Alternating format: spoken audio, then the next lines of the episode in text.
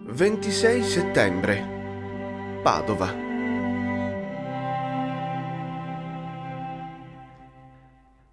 Sono arrivato qui oggi da Vicenza in quattro ore, in una carrozza a un posto solo, a cui danno nome di sediolo. Finalmente ho potuto trovare le opere del Palladio. Per acquistare questo libro entrai in una bottega di libraio, le quali porgono in Italia un aspetto tutto loro. I libri sono disposti su tutte le pareti, non legati, e nella bottega si può trovare tutto il giorno buona compagnia. Vi si radunano nobili, sacerdoti, artisti, tutti coloro, in una parola, che si interessano alla letteratura. Si domanda un libro, lo si rimette al suo posto, si sfogliano le pagine, si fa conversazione.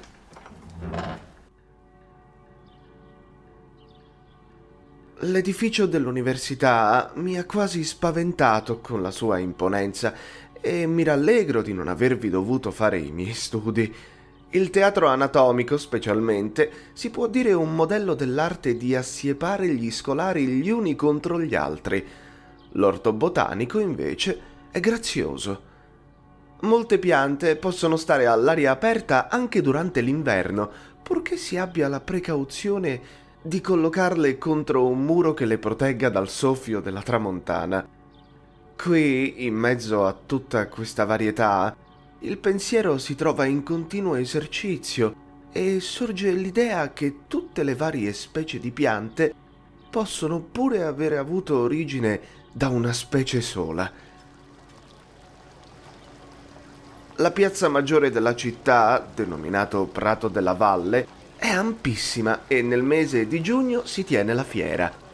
Vi sono nel centro catapecchie in legno di tutt'altro che bell'aspetto. Si scorge in quella uno spazio di forma ellittica circondato da statue d'uomini illustri, i quali o nacquero a Padova o coprirono una cattedra nell'università. È permesso a qualunque cittadino padovano o straniero innalzare in quella località una statua di una certa altezza prestabilita. Basta che sia provato il merito della persona.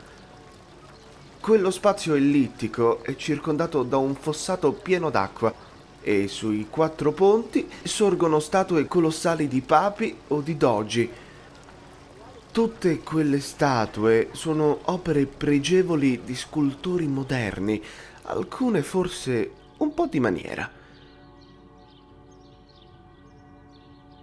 Nell'oratorio di una confraternita che ha Sant'Antonio per patrono esistono quadri antichi che ricordano l'antica scuola tedesca e vi si vedono pure alcuni dipinti del Tiziano nei quali si possono già riconoscere i progressi fatti dalla pittura, dei quali non è possibile avere idea a chi non ha varcate le Alpi. La sala d'udienza del palazzo municipale, denominata a buon diritto il Salone, è lunga 300 piedi, larga 100 e così come l'altezza della volta nel centro. Queste popolazioni sono talmente assuefatte a vivere all'aria aperta che l'architetto ideò di chiudere e di coprire una piazza, la quale potrebbe tenervi un mercato. E fuor di dubbio che questa immensità produce grandissimo effetto, si accosta all'idea dell'infinito, la quale è conforme all'uomo, quanto quella del firmamento.